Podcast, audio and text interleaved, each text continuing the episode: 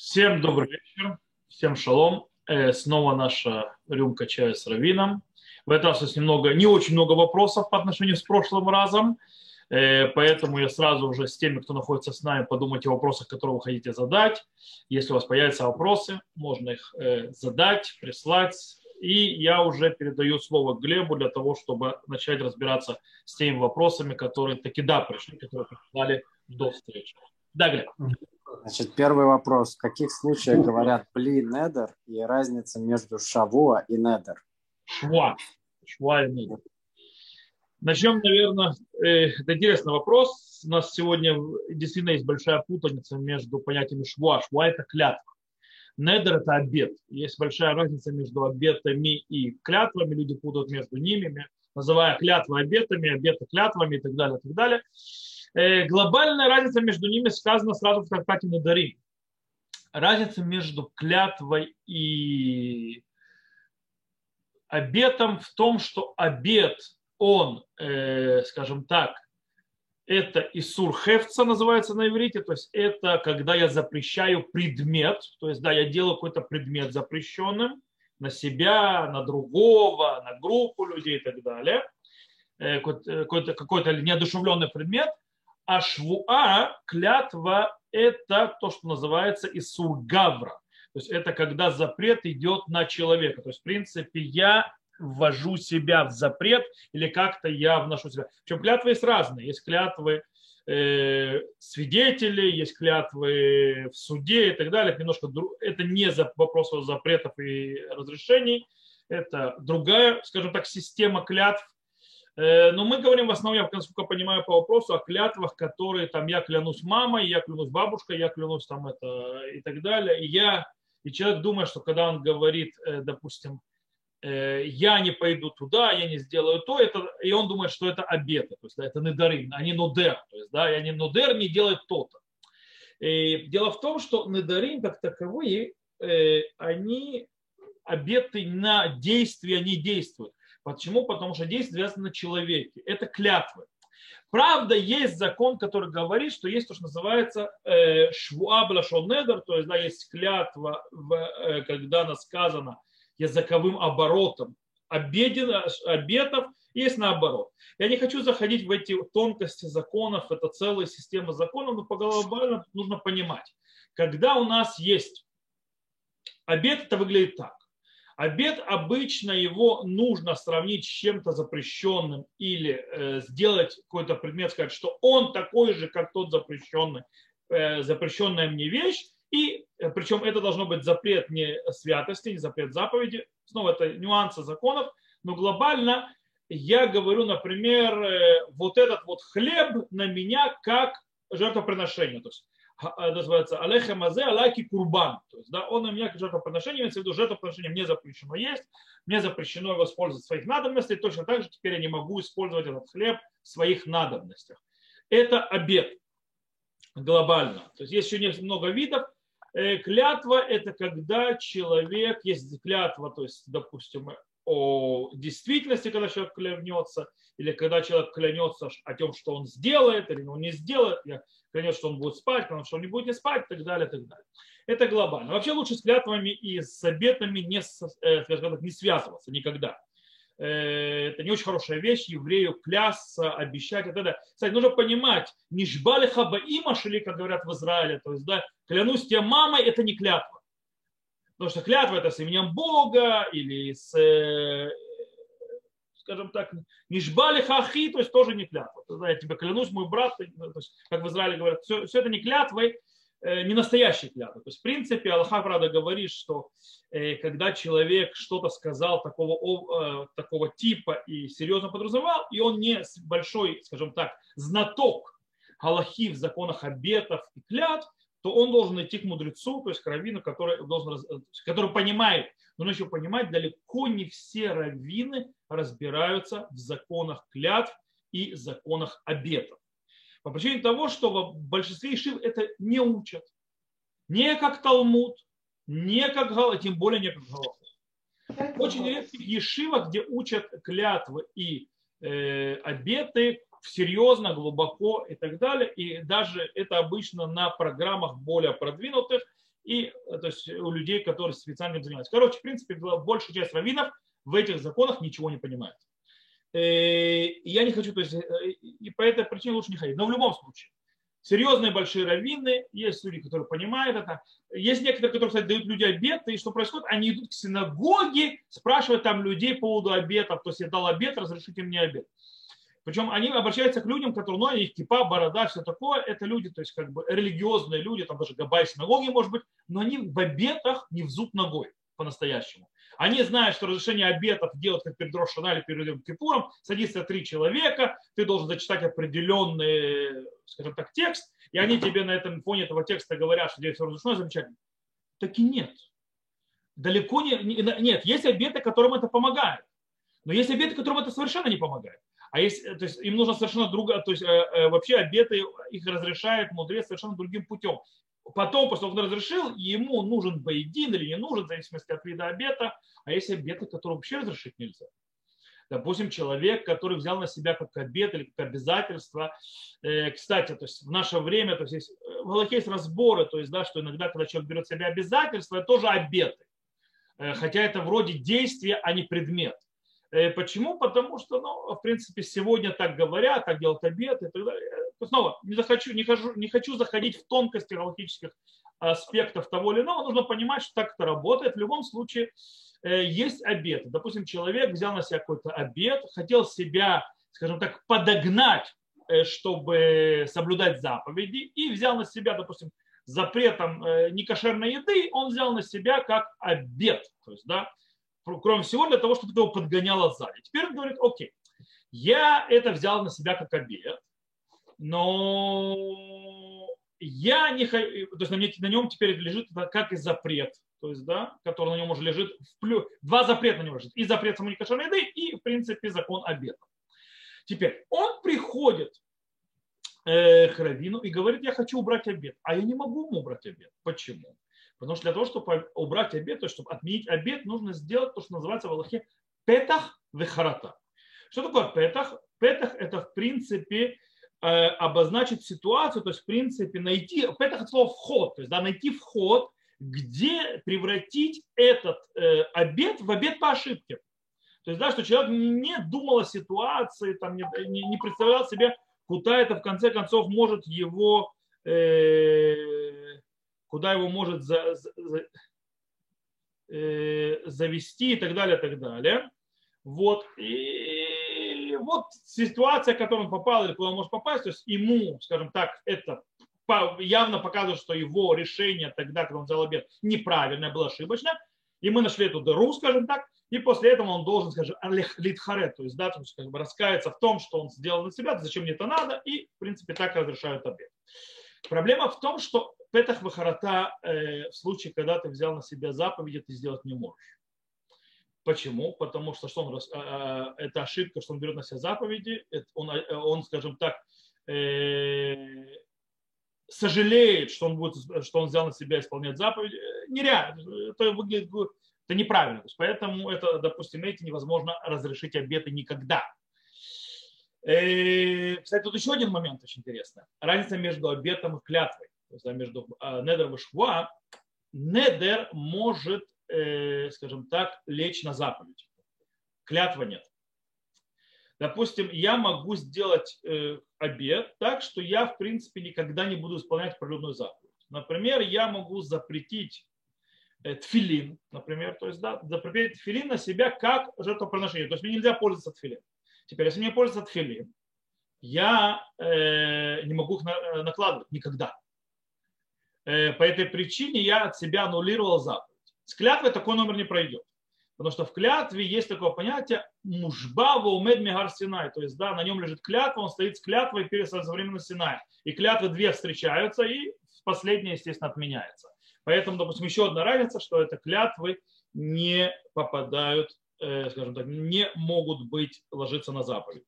В отличие от обетов. Обеты да ложатся на Западе, обеты, обеты можно делать. Человек не может, допустим, поклясться делать заповедь. По причине того, что его никто не спрашивает, что, какая, что он клянется делать заповедь. Он уже обязан был. Но человек может в обете прийти к э, заповеди. Это называется недрейзирузин. то есть э, подталкивающие, то есть под, под, подгоняющие.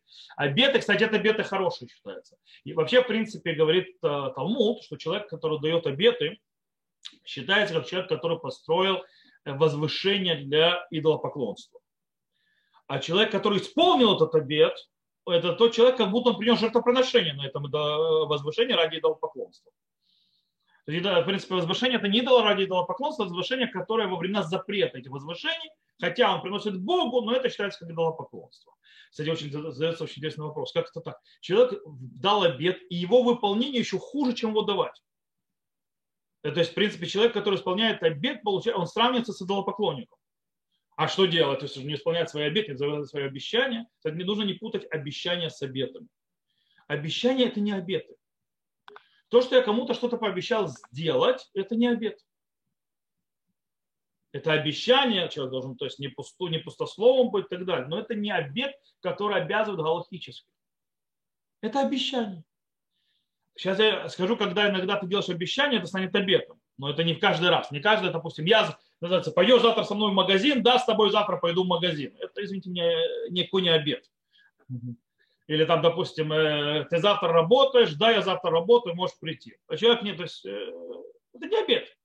Но, в принципе, слово слово тоже держать нужно. Э, зато вот, допустим, я хочу с этого момента каждый день читать Тигелим или там делать там какую-то заповедь, и сделаешь этот один раз, вот здесь уже будет обед. Поэтому здесь очень люди, которые хорошие, это очень важная вещь, то есть к второму части вопроса, блинедер – когда ты связываешь какое-то доброе дело, которое какое-то заповедь или так далее, то есть вещь, которая расценивается как заповедь, как действие, которое обязывающее к какому-то процессу, э, то в этом случае, э, особенно когда связано с таким заповедью, с иудаизмом, с Торой и так далее, то молитвой, то в этом случае человек, который делает три раза, он это превращается в обычай, уже отменить не так уж легко. То есть, да, потому что а что такое обычай, что такое? Мингаг это не дрейдрабана. Мингаг, то есть обычай, он стоит на базисе обеты по законам мудрецов.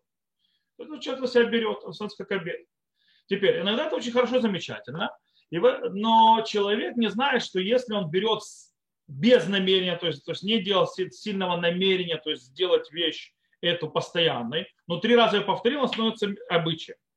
А если человек хотел, то есть намеревался сделать, и сделал это уже один раз, это уже с первого раза обычай. Поэтому там человек должен себя научить говорить блин это. То есть, да, я, допустим, человек хочет, э, не знаю, каждый день утром учить недельную главу. Он, это очень хорошая вещь, что прекрасно, то есть это он говорит, я завтрашнего дня собираюсь учить недельную главу. Он один раз проучил, то есть сказал, что каждый день это будет делать, один раз проучил, он уже входит в систему обетов. Поэтому сказал, я хочу каждый день, я буду каждый день учить недельную главу, блин это. Потому что если он входит в недер, ему нужно ужалять тир. То есть да, его нужно разрешать. Вот, э, то есть нужно там разбираться с этим, с другим и, и так далее. То есть там вот важно, блин, недер. А то, что называется, завтра я тебе занесу кастрюльку, э, там, блин, недер не нужен. Это не клятва, и не обещание, и не обет никакой.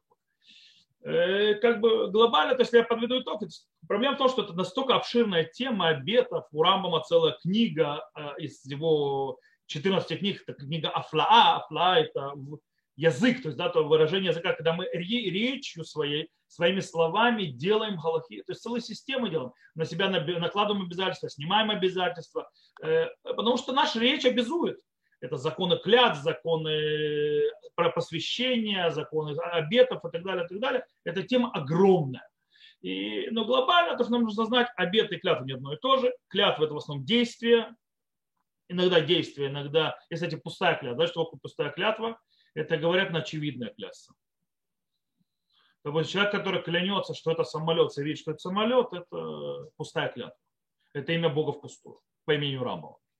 Э, вот. Обеты в основном на предметы, хотя тоже в действиях тоже есть обеты, допустим, обет сделать ту заповедь, сделать эту заповедь, и там нужен блинедер, то есть, да, чтобы не попасть в обеты.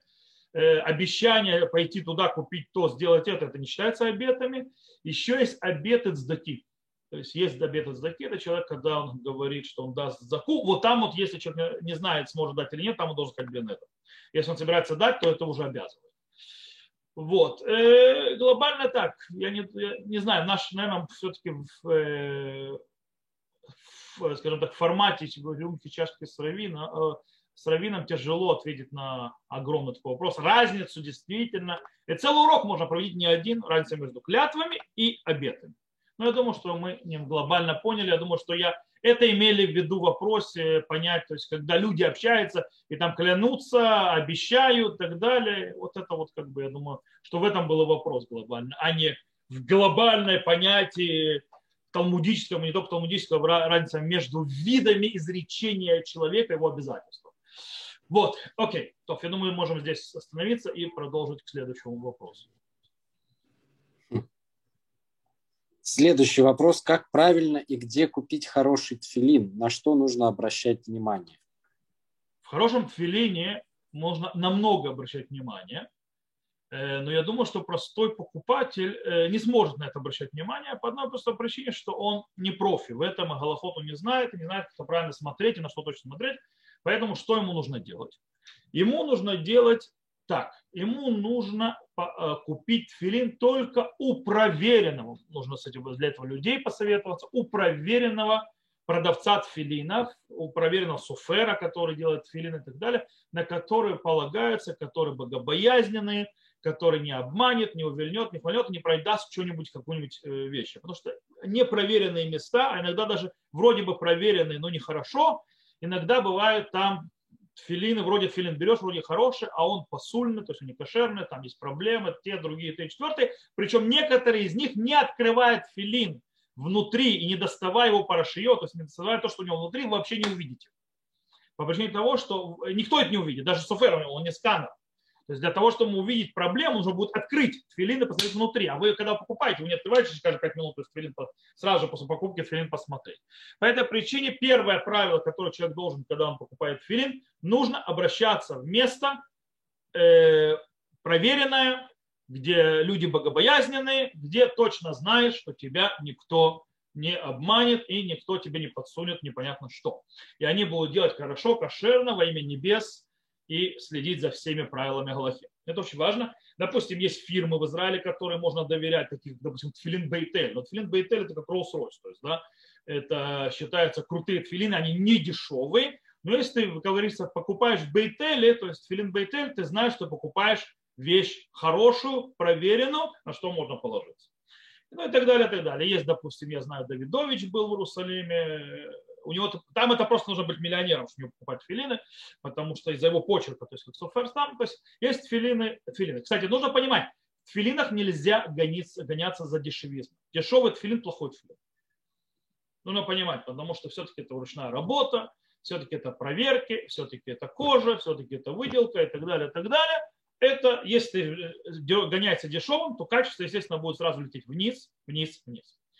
Еще один аспект тфилина, который стоит знать, есть разные виды тфилинов. Есть тфилин бегема дака у бегема гаса. То есть этот тфилин из кожи, э, то, что называется мелкорогатого скота, и тфилин из кожи крупнорогатого скота. Что нужно понимать?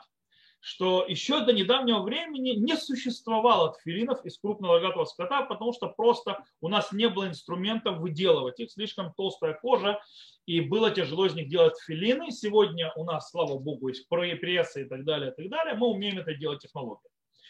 А раньше не было. Поэтому, кстати, Хазуныш, например, никогда не накладывал тфилин из бегема гаса, то есть из крупнорогатого скота, по причине того, что он говорит, мои предки не накладывали, то есть у меня, скажем так, нет такой традиции это накладывать, потому что действительно так никто не накладывает. Всегда пользовались. Сегодня же, скажем так, уважающий себя еврей никогда в жизни то есть не купит себе более дешевую тфилин из тонкой, э, скажем, то есть э, мелкорогатого скота, то есть э, тфили, кстати, причем сегодня даже из мелкорогатого скота умеют делать так, что он выглядит как будто из крупнорогатого скота, то есть он выглядит толстым там добивает вещь, и там нужно быть очень аккуратным, нужно проверять, иногда, потому что оно выглядит как вроде красиво и замечательно, а оно сделано не очень. Вот. Э, или там не совсем, скажем так, изначальных, то есть это вещах, то есть он более диавадный, то есть постфактум, то есть кашрут можно дать. Э, поэтому стоит в хороших местах. Э, это кожа, то есть нужно понимать, что цена будет сразу взлетать, Дальше. Ремешки. Ремешки должны быть из кожи. Это очень важно. Иногда пластик продают под кожу. Это не то, не кожезаменитель. Поэтому снова для этого нужен серьезное место. Э, ремешок, самое главное, чтобы он был сверху черным, везде, в каждом месте. Снизу он может быть не черный, правда, в последнее время, чтобы не пере... Э, в последнее время появилась такая мода, очень интересная, что ремешки снизу, то есть нижнюю часть, внутреннюю часть тоже красят черный цвет. Для чего? Для того, чтобы, э, если вдруг ремешок перевернулся, ничего страшного, черное осталось. Потому что главное, чтобы черное было. Вот. Теперь, естественно, соферстан должен хорошо писать и так далее, и так далее. Очень важный момент, выбирать тфилин, нужно понимать, э, какой тфилин вы хотите. Первое, ашкеназский или сефардский. То есть восточный, э, то есть или ашкеназов. Нужно это определить. Теперь, ашкеназские тфилинов есть разный ктаб. То есть э, разные традиции написания этих вот пергаментов внутри. И нужно понимать, какая у вас традиция. Обычно принятый у многих ашкеназов считается крутой. Хабаников поставлю пока в стороне. Э, это у них там свои заморочки, у них есть ктав э, Адмура Закен, то есть, да, это свой, то есть свой ктав, потому что к хабаникам обращайтесь к хабаникам, они объяснять четко, что нужно взять, там определенное, то есть, кстати, самый дорогой тфилин, потому что сложнее всего писать, вот. Обычно у ашкеназов хороший, то есть филин это ктав бейт Йосеф, то есть, да, это ктав бейт Йосеф ашкеназский, мегудар, то есть это считается хорошая вещь. То есть если вы хотите бегема гаса, э, то есть филин хороший с крупнорогатого скота, с, с, с этими с пергаментами, с бейт Юсеф, то тогда у вас будет цена, готовьте за 3000 ульпов. Хорошо, э, шекели. И дальше. То есть, да, э, аризаль, допустим, есть аризаль, тоже обычай, те, кто носит аризаль, то будет подешевле. Потому что аризаль проще писать и так далее.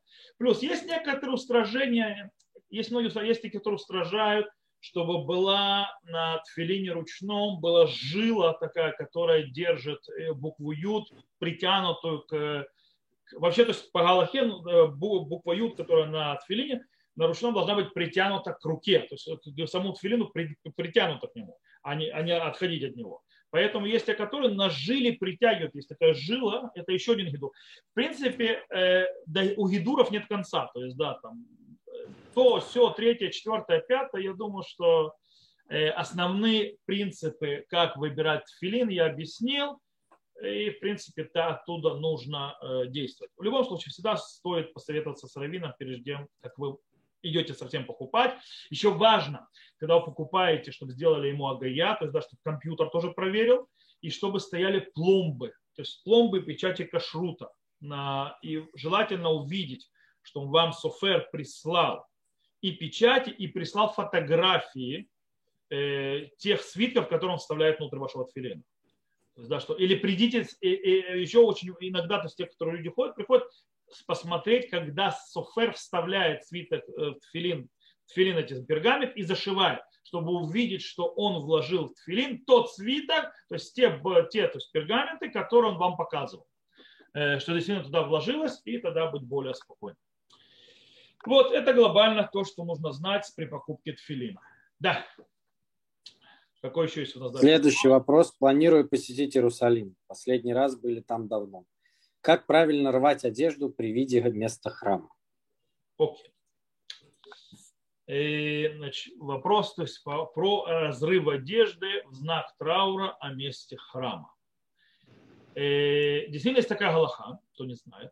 Есть такая Аллаха, которая говорит, что мы, знаете, разорвать одежды, мы знаем, что разрывают одежды, когда мы в трауре, когда кто умирает у человека, родственник его, по которому обязан сидеть шиву, э, один из семи родственников, то, что называется, э, в честь из них отец и мать, э, когда мы разрываем свои одежды. То есть крия, так называемых, кто был в похоронам, кто, не дай бог, кого-то видел, как это делать, кто, не дай бог, у кого умирали уже родственники, ему приходилось сидеть шива, Э, не дай бог, он знает на, на, на своей шкуре, как это делается.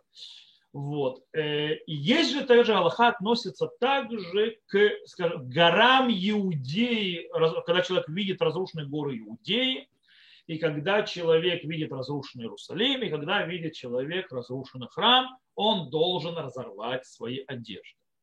Причем Аллаха говорит, что разрыв одежды на города Иудеи, Иерусалим и храм э, – это разрыв одежды похоже на отца и мать. То есть человек должен разорвать до сердца. То есть, в принципе, если я покажу, то есть, в принципе, делают так, с левой стороны надрезают рубашку, если это рубашка, проводят сюда и потом рукой обрывают к сердцу. То есть, да, то есть, да, или делают, если, допустим, это футболка, тоже срезают как бы вот здесь сбоку, и потом человек руками разрывает до, того, до, до, до, до района сердца, примерно здесь. Вот. Это, в принципе, как делать разрывание. Теперь, самый главный вопрос, а надо ли в наше время это делать? Таки да, Шурхана Рухе это написано, все замечательно и прекрасно. Но Дело в том, что про, есть Аллаха про горы вообще, то есть я не буду сейчас вдаваться в подробности, но глобально э, в Аллахе сказано, что то есть, выходит так, так мы учим. Бах так пишет, так выходит вроде стихов, э, которые мы видим в книге Ирмияу, а то вообще учим, что нужно разрывать одежды при виде разрушенных городов Иудеи, из Ирмияу, который сказал про Круэйб Гадим, то есть люди, которые прошли с разорванными одеждами, то есть при разрушении храма и так далее. И, и там явно еще эпоха, когда э, вроде бы, то есть, да, там непонятно, потому что вроде бы Урмияу это люди во время, когда еще, казалось бы, евреи находятся на своей земле, и вроде все нормально, пока, то есть ненормально. Э, они разрывают одежду, потому что кто-то уже правит, то есть римляне уже, э, точнее римляне, вавилоняне уже э, правят э, в земле Израиля, поэтому надо разрывать. То есть, в принципе, разрыв одежд по городам Иудеи, во всяком случае, он связан с вопросом э, еврейского или неевского правления в этом месте, а не в смысле самих разрушенных городов. Таким образом, выходит по. Сегодня, когда в Израиле э, власть находится у евреев, то не надо разрывать одежду при виде городов есть, да? то есть как бы это Галаха сегодня. Поэтому, допустим, видя Хеврон, тоже одежду не разрывать не надо. Э, хотя он ее, Хеврон не отстроен как раньше, но, но мы, в принципе, правим здесь вокруг, разрывать не надо. И города Иудеи это не только Хеврон, это еще много других. Вот. Э, про Иерусалим э, тоже есть вопрос. То есть можно, конечно, разобраться с Иерусалимом. Иерусалим тоже под еврейской властью сегодня. Под еврейской властью. И вроде бы у Иерусалима. У Иерусалима, скажем так, очень интересно. Э, города Иудеи, у них явно вопрос царства, вопрос власти и так далее. Про храм есть другой вопрос. Храм мы разрываем, по идее, без связи с властью. То есть есть спор по этому поводу, есть спор между Пуским, почему мы разрываем одежду о храме. Это, э, скажем так, э, траур о то есть убитое, то есть то, что это шхина, место шхины, то есть да, и как бы святость нарушена – и по этой причине мы разрываем одежды, или мы разрываем одежды снова потому, что это не в еврейских руках. Теперь, Иерусалим находится, как бы, и так у него есть и храм, Иерусалим, с другой стороны, он тоже один из городей Иудеи, такое двоякое э, место, э, двоякое, скажем так, статус. В любом случае, многие после говорят, что в Иерусалиме, видя Иерусалим, ведь дело в том, что разрывать одежду нужно, кто-то не знает, человек, который заходит, он должен, если он заходит сначала в Иерусалим, он рвет одежды на Иерусалим, а на храм потом рвет отдельно. То есть это два разрывания одежды. Теперь, э, если человек, допустим, потому что сказано, но если он входит, допустим, в э, таком, скажем так, э, коробке, которую не видит ничего, его приносят до места храма. Это называется мигдаль. Мигдаль типа такого такая карета закрытая, которую ничего не видит, то есть, да, его заносят туда, носилки такие, он заносит туда. И первое, что он видит, это храм, то он разрывает на храм, потом он увидит Иерусалим, и тогда он э, дополняет разрыв на Иерусалим, в любом случае, то есть, и, э, и в этом случае наши, говорят, в наше время говорят, что Иерусалим это отдельный статус, но Иерусалим тоже, я даже не буду углубляться сильно далеко, но в Иерусалим из-за того, что в Иерусалиме есть э, еврейская власть, да, в Иерусалиме в основном случае есть еврейская власть.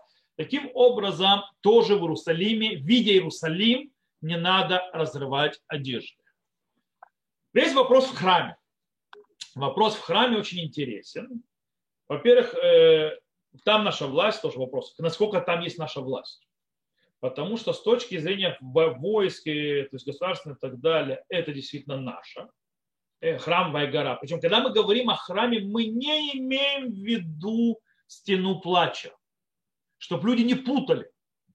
Место храма это не стена плача. Место храма – это храмовая гора. Человек, который ее видит в разрушении, должен разорвать одежду. Со стены плача храму гору не видно, гору не видно вообще. Ее можно видеть с самосличной горы, его можно видеть с Армона Нацива и так далее, и так далее. В принципе, там можно видеть место храма. Стоя у подножия стены плача, ты не видишь никакого храма, то есть храма, то есть место храма. Всего лишь ты видишь подпорную стену храмовой горы. Вот. Э, и там есть большой-большой вопрос. С одной стороны, то есть вроде он там правен, с другой стороны, вакф, э, который арабский, делает там все, что он хочет. Это его вотчина. Он делает там, что он хочет, то, что ему нравится. Поэтому, насколько наша власть, непонятно.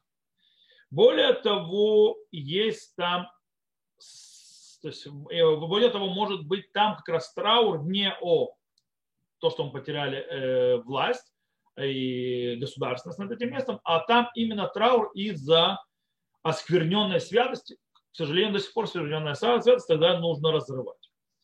Э, есть в этом, скажем так, тоже споры. И, конечно, то есть э, стоит хотя бы, когда в первый раз или когда человек приезжает единожды, а не житель земли Израиля, который так иначе храмовую гору видит и не раз, и не два, и не три, и не четыре, э, так или иначе, то стоит ему в первый раз, когда он видит, все-таки разорвать одежду. Но снова мы говорим о храмовой горе, а не, скажем так, площади перед стеной плача. Потому что площадь перед стеной плача – это Иерусалим. На Иерусалим, как я сказал, сегодня разрывать не надо. Э, по мнению большинства галактических авторитетов, по поводу самого места храма э, разрывать все-таки стоит – Израильтянам, кстати, которые живут, люди, которые живут в Израиле, постоянной основе, в принципе, могут увидеть это или видят это периодически, храмовую гору, то им, в принципе, не надо каждый раз разрывать свои одежды. Можно, то есть, как бы с этим э, дальше, то есть не разрывать. Кстати, есть очень интересная вещь. Вы знаете, что когда бежали, и, кстати, описано, откуда мы знаем, что разрывают одежду э, при виде разрушенного храма, с книги Хашмунаим. Хашмунаим, когда зашли э, в 25-го Кислева в храм и увидев, в каком состоянии он находится, они разорвали одежду. И хотя это мы, тот день, когда мы установили как день праздника, день великого восхваления Всевышнего, Галель, Ханука, все круто. Они разорвали одежду и выразили траву. Э, интересно, что когда освободились в 7 году храмовую гору, Туда зашли не только салат, туда зашли раввины, то есть прошли, и они одежду не разорвали. Есть интересная вещь, которая по этому поводу пишет Равариэль. Равья Кувариэль. Кувариэль говорит, это было слишком высок, великое ликование и радость, то есть как бы разрывать одежды даже выглядело бы, наверное, как неблагодарность Богу. И тогда вопрос, а как же вот хашманеи, то есть как они что, были неблагодарны Богу, они заходят, вот победили, зашли в храм, и разорвали и разорвали одежды э, свои. А о чем мы, то есть такие радостные, то есть это что лучше Хашмунаим? Ответ очень просто. Он отвечает так, очень интересно. Хашмунаим, когда вошли, они видели храм, когда он работал.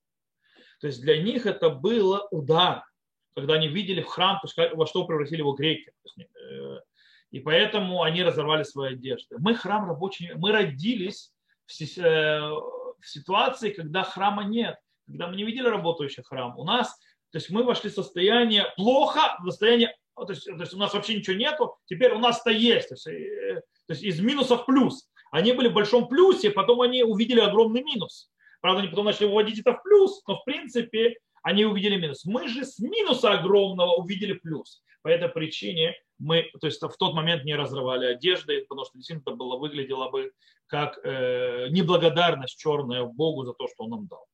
То, я думаю, что довольно-таки более широко, чем было задан вопрос, ответил. То есть, если мы подведем итог, то э, в Иерусалиме разорвать одежду не надо. Если видим саму храмовую гору, то стоит в первый раз разорвать. Как разрывать, как за отца и мать, то есть, да, то есть рубашки обычно разрезают в левую сторону, подводят сюда и потом руками, то есть до сердца, на футболке, то есть где-то здесь подрезают немножко, то есть как бы, чтобы оно пошло хорошо, потом руками разрывают. И все, то есть в принципе так это делается. Э, то давайте перейдем к следующему вопросу. А больше нету. А, то есть вопросы все закончились, серьезно? Сейчас посмотрю. Да. То есть у меня нету вопросов каких-либо. Сейчас 5 секунд.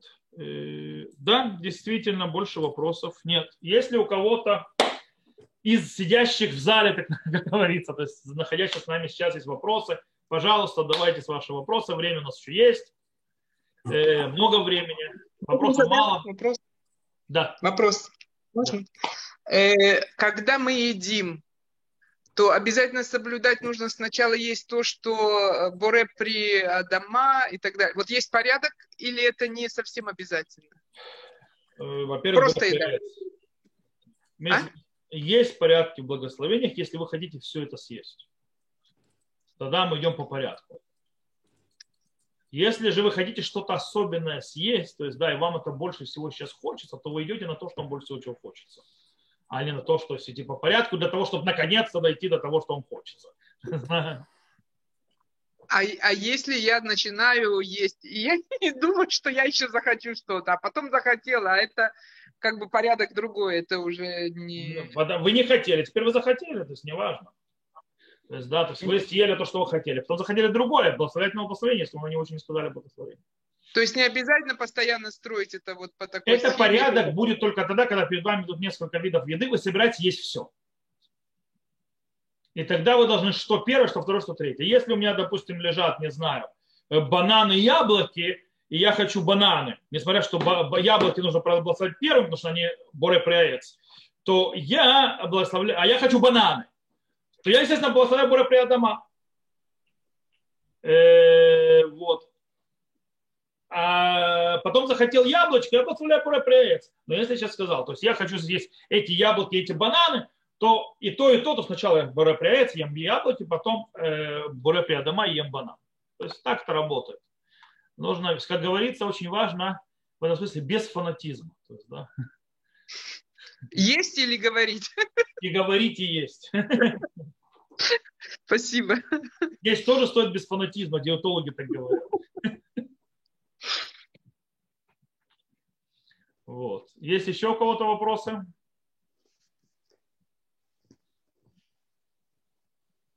Я понял, вопросов больше ни у кого нет. Есть вопрос. Да. Э, смотрите, Раухайм, э, э, есть люди, которые ходят в синагогу, да.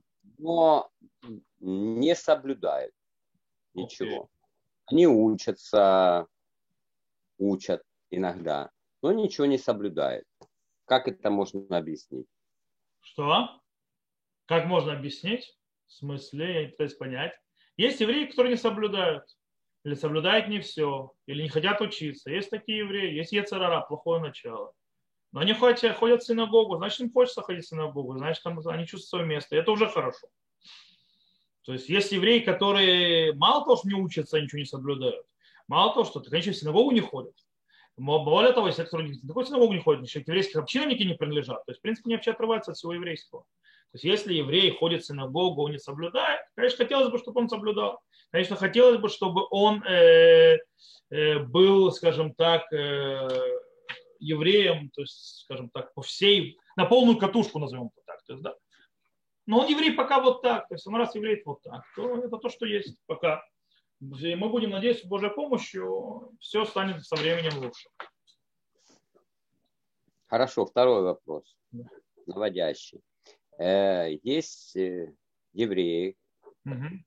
ходит в синагогу, знает все, э, но делает такие вещи, которые на голову не налазят.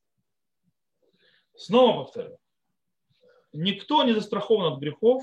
Всевышний, когда обращается в Торе, всякие запреты там пишет, он кому обращается? Он обращается, по идее, к тем людям, которые должны быть нормативные евреи, ходят в синагогу, учат Тору и так далее, и так далее. И факт, он им дает 603 заповеди, писать запреты, и по несколько, некоторые запреты по несколько раз повторяет. Для этих людей. Причем в Танахе, то есть нужно понимать, сегодня не светские, то есть не религиозные, а во времена еще 30, 400, 500 лет тому назад и так далее, не было такого понятия нерелигиозный еврей но, грехи, ну, убийцы, воры и так далее были. То есть, причем некоторые из них ходили в синагогу, потом воровали. То есть, по этой причине, то есть, да, и учатся, и знают, как бы, Ецерара, плохое начало человека и тяги, выбор неверного пути, никто не, отменял. Они всегда были, они всегда есть. Э,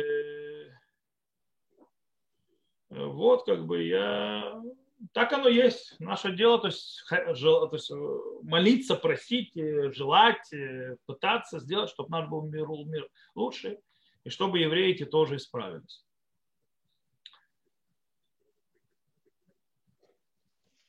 Да, есть еще вопросы? Все, больше нет, Рохайм. Все, больше нет вопросов? Гирш ну, молчит, значит нет. А? Гирш молчит, значит нет вопросов. Хорошо. Рафаэль, я, я вот не понял, вот как да. относиться к этому всему? В смысле, как, в каком смысле относиться? То есть понять, то есть вопрос. Как нам относиться? Еврею, смотрите, я вам скажу, еврею должно быть больно, когда он видит, что что-то нарушается. Okay? А если ему не больно? Нет, говорю, вам. То есть, ему не больно. Я говорю, когда я вижу, когда другой еврей нарушает. То есть мне должно быть больно. Что такое, как относиться? Как относиться ему лично к себе? Вы задаете вопрос. Или как мне, как, когда я вижу такое э, относиться? Да. А? Да. Как ему лично к себе с собой относиться? То есть как бы я не могу его заставить э, вот. Как я должен к этому относиться? То есть, когда я вижу еврея, нарушающего то есть, Тору и заповеди, веду себя так, мне должно быть, во-первых, больно. Если этот еврей несет вред другим, то я должен как-то предупредить других и остановить его. То есть, все очень зависит от ситуации. То есть, да, глобально нарушение, э, смотря какое, то есть, какое нарушение, о каком нарушении идет речь. То есть, да, если человек нарушает шаба, что я могу сделать?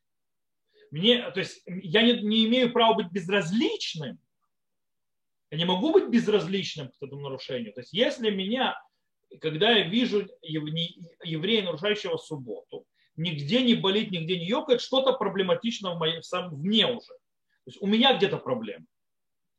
Э, но это не значит, что я буду что-то делать. То есть, да, э, то есть что я могу сделать? То есть, да, я могу заставить соблюдать шаббат. Если у него, скажем так, раскрытый уши, он готов слушать, он готов внимать и так далее, то есть о чем говорить.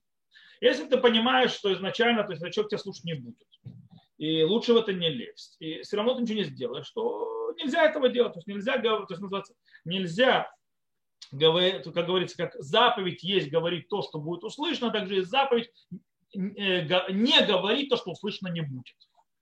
То есть, да, с другой стороны, если я знаю человека, который будет убийца, то есть, да, и собирается кого-то убивать, то мне не только должно быть болеть, должно восстановить. То есть, да, как бы.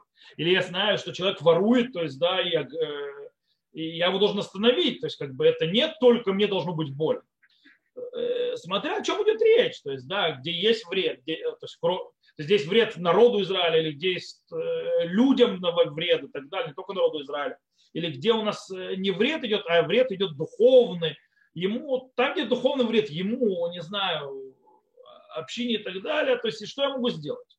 Есть вещи, которые могу отдалить, есть вещи, которые не могу отдалить. Ну, в принципе, все очень-очень зависит от, от того, что в чем проблема. И если это еврей, то есть, скажем так, продвигается, двигается, но еще он там, скажем так, делает вещи, которые его еще где-то Ецер очень сильно держит. То есть, да, очень сильно, и как бы ты сказал, то есть не подходит человеку религиозному или там э, человеку, соблюдающему вроде Тору и заповеди, так себя вести. Э, но если он, ты видишь, что человек по дороге двигается, если человек пытается развиваться, если человек пытается что-то делать, то есть наоборот, но он слаб человек, да, увитает как цвет полевой. То есть, да, слабости у человека, нужно ему помочь подняться выше, если он захочет. Ни в коем случае не навязывать это, иначе человек то еще хуже сделается. Но, в принципе, как-то так. Вот. Еще вопрос можно? Да, Таля.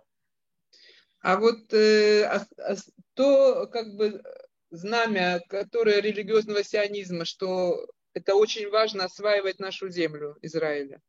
Это религиозного сионизма знамя?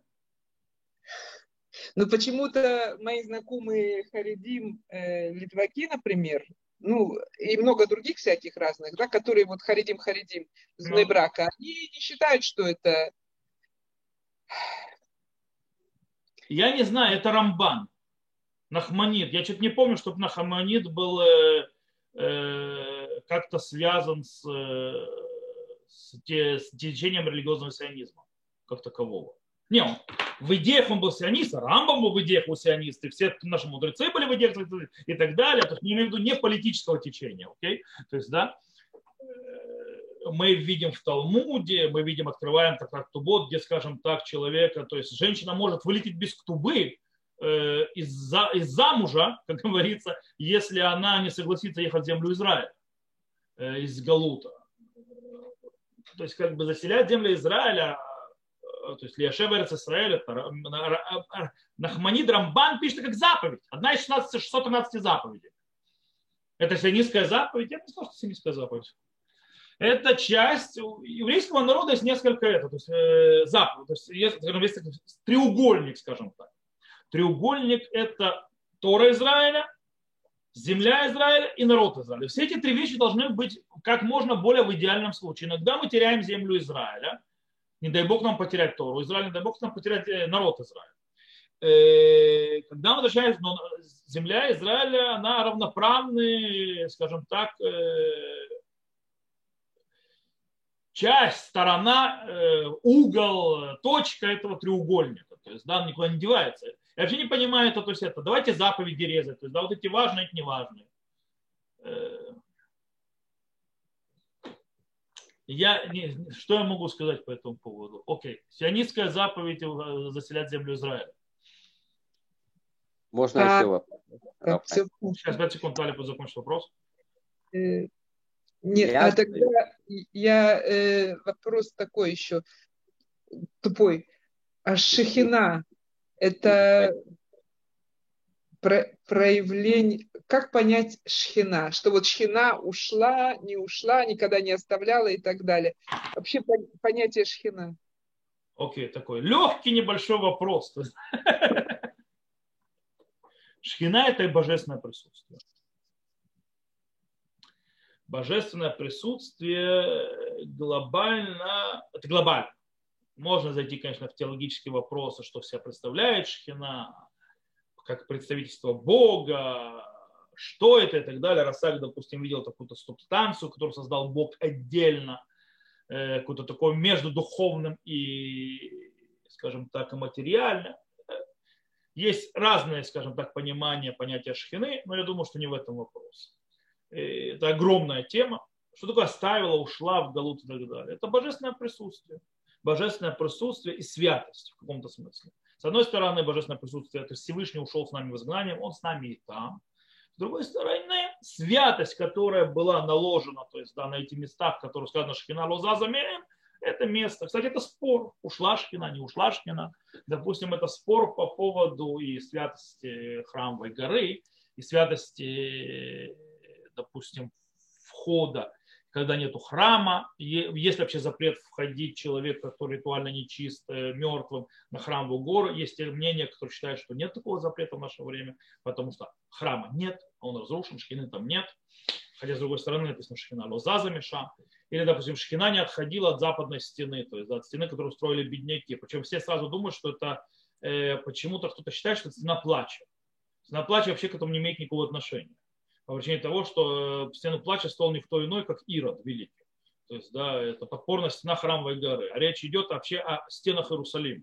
Вот о них это царь Хиския строил. То есть, да, расстраивал, там это имелось в виду, что там бедняки строили.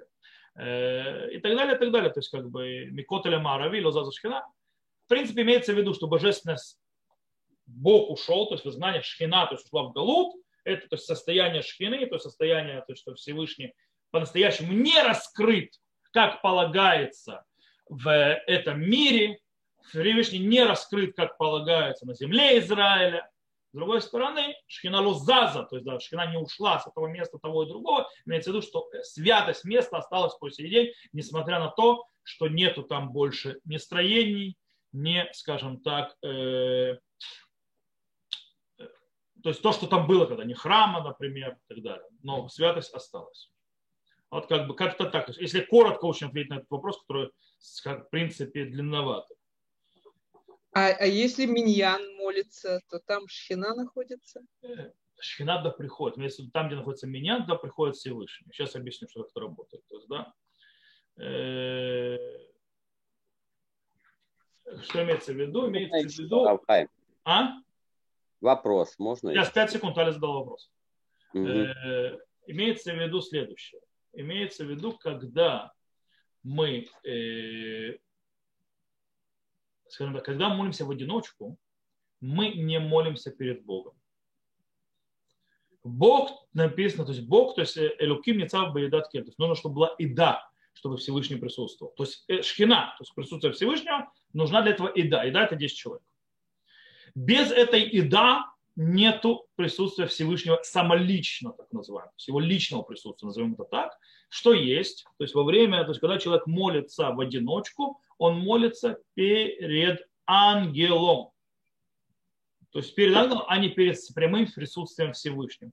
Поэтому говорят, что человек, который опаздывает, например, на меня, когда 9 собрался, он 10 его нет, он мякевит шхина. То есть он задержит приход шхины. Или человек, который не пришел на молитву, то есть обычно ходил, то есть не пришел на молитву, то э, и за него не получилось меня, то тоже с него будет спрос, а где же ты такой товарищ не дал Всевышнему раскрыться в этом мире? Это имеется в виду. Окей, давайте дадим Игорю задать вопрос. Да. Игорь, вы хотели задать вопрос? Игоря нет почему-то. А, нет, вот есть Игорь. То, пока Игорь не заходит. У кого-то есть еще вопрос? Нет, Рафаэль, нет, спасибо. Рафаэль, Итак, давайте люди будут решать, хорошо? Нет. Рафаэль, слышно? Да, теперь слышу, да. Ага. Смотрите, распространяются ли э, законы э, иудаизма для народа Бнейно. В каком смысле? Ну, допустим, ну... Что, у нас был такой вопрос. На, не, а? не на, на позапрошлой рюмке был вопрос про Бнейно. И по поводу заповедей, какие можно соблюдать, можно ли учить Тору. А? Законы действуют или нет. Что такое законы? Мы говорили на, по, на позапрошлой встрече с э, рюмки с чаем раввином, то есть на встрече был вопрос по поводу, да. можно ли Бнейнов учить Смотрите, Тору. у меня такой вопрос. Не, не, у меня так конкретный вопрос. Ну, община, вы знаете, есть, да, в Одессе? Да, но что имеется, я не э, сути вопроса. О чем, что такое Хорошо. Э, закон о запрещенной жене действует на много или нет? На что? Жена изменила мужу. Это действует для Конечно, еще, еще как. Конечно. Прелюбодеяние запрещено в Нейно.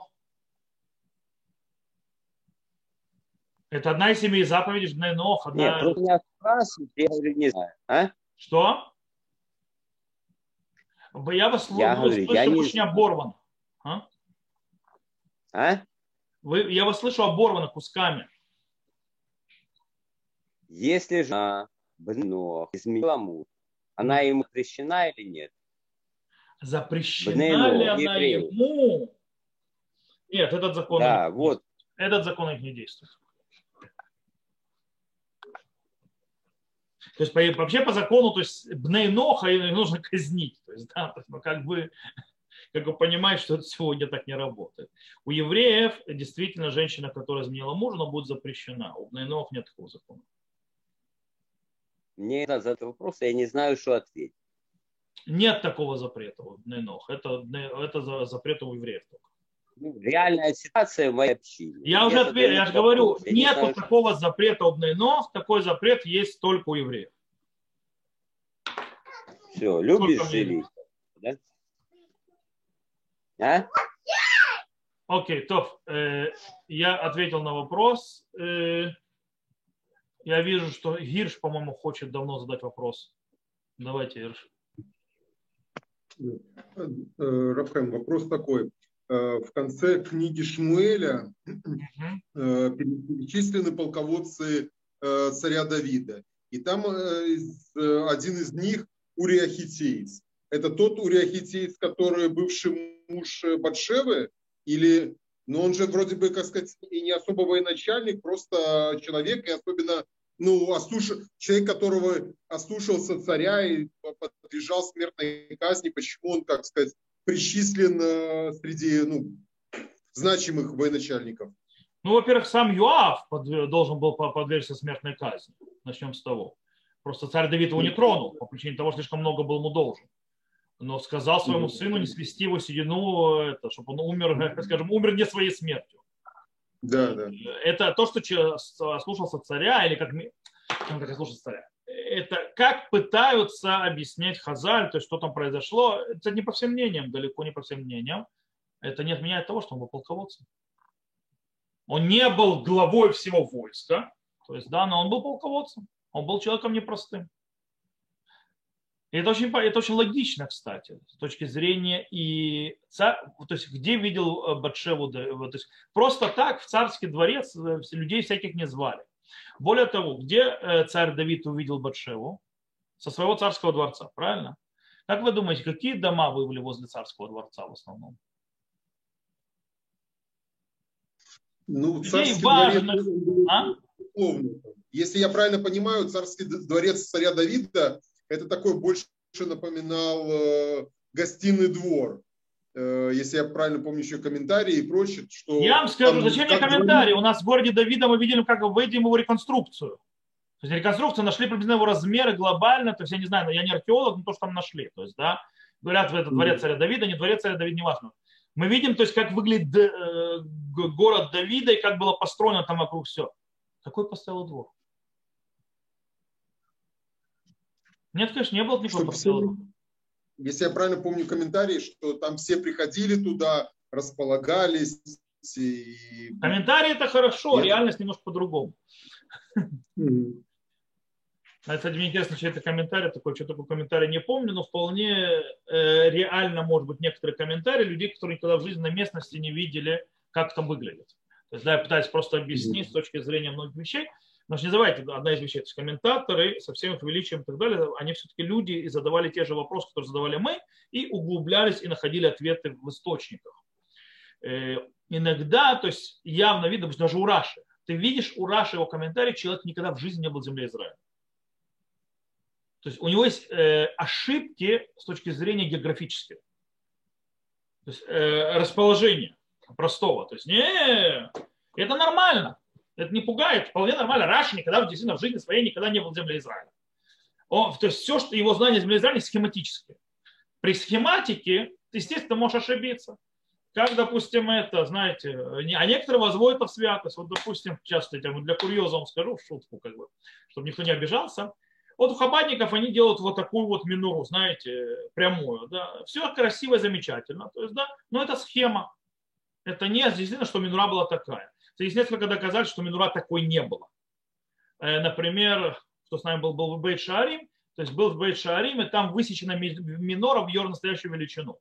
То есть, да, и это эпоха, конец второго храма э, и эпоха Мишны Талмуда, то есть захоронение. И там минора высечена в зале, то есть, да, погребальном, то есть в пещере, огромная минора, то есть, да, в принципе, по размерам глобально как настоящая была, и она круглая. И все древние это, они все округлые, они не вот такие вот. Э, видно, те, кто видел минору, они не видели никогда в жизни такую минору. А в схематике действительно минору рисуют так, иногда в описаниях комментаторских она реально может понять, ее, что она идет как вот такими прямыми линиями. А это схематика. То же самое происходит с Рашей. Поэтому, когда вы читаете постоялый, не постоялый двор. Да, царский двор это не постоялый двор со всем уважением. То есть, да, э, это не принято ни у каких царей. Э, Причем царский двор, то есть вы, вы себе как себе представляете двор Давида царский? Приблизительно. Размеры. Я вас не слышу, Гирш. У вас, Гирш, у вас выключен телефон, э, микрофон. В моем представлении э, я сравниваю с храмом.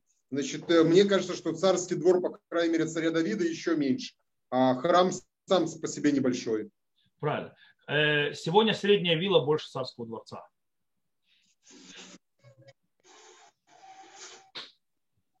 Э, царя Давида.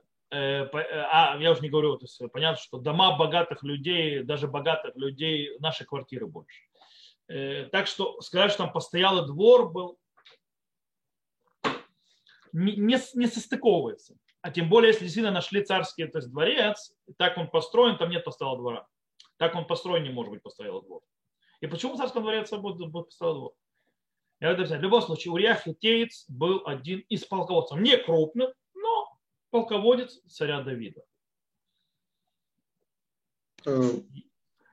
Равбриск, еще вопрос такой. Там просто перечислены 37 полководцев. Вот. И мне что-то вот сразу со, ну, ассоциация, конечно, неровная, на, на 36 праведников. И хотел задать вопрос, откуда вообще мы вот про 36 праведников, откуда они у нас э, берутся? Первоисточник какой-то. Когда первый раз встречаем это. Сразу врать не буду, не помню точно. Есть в нескольких местах. То есть точно сейчас не назову, то есть я просто сейчас в памяти, то есть так, насколько не скажу. В нескольких местах есть обозначение, что 36 праведников, на которых стоит мир и так далее, и так далее. Есть в Кабале, естественно, не только в Кабале есть э, этому источнике. Точный источник сейчас я не вспомню. То есть, да, насколько.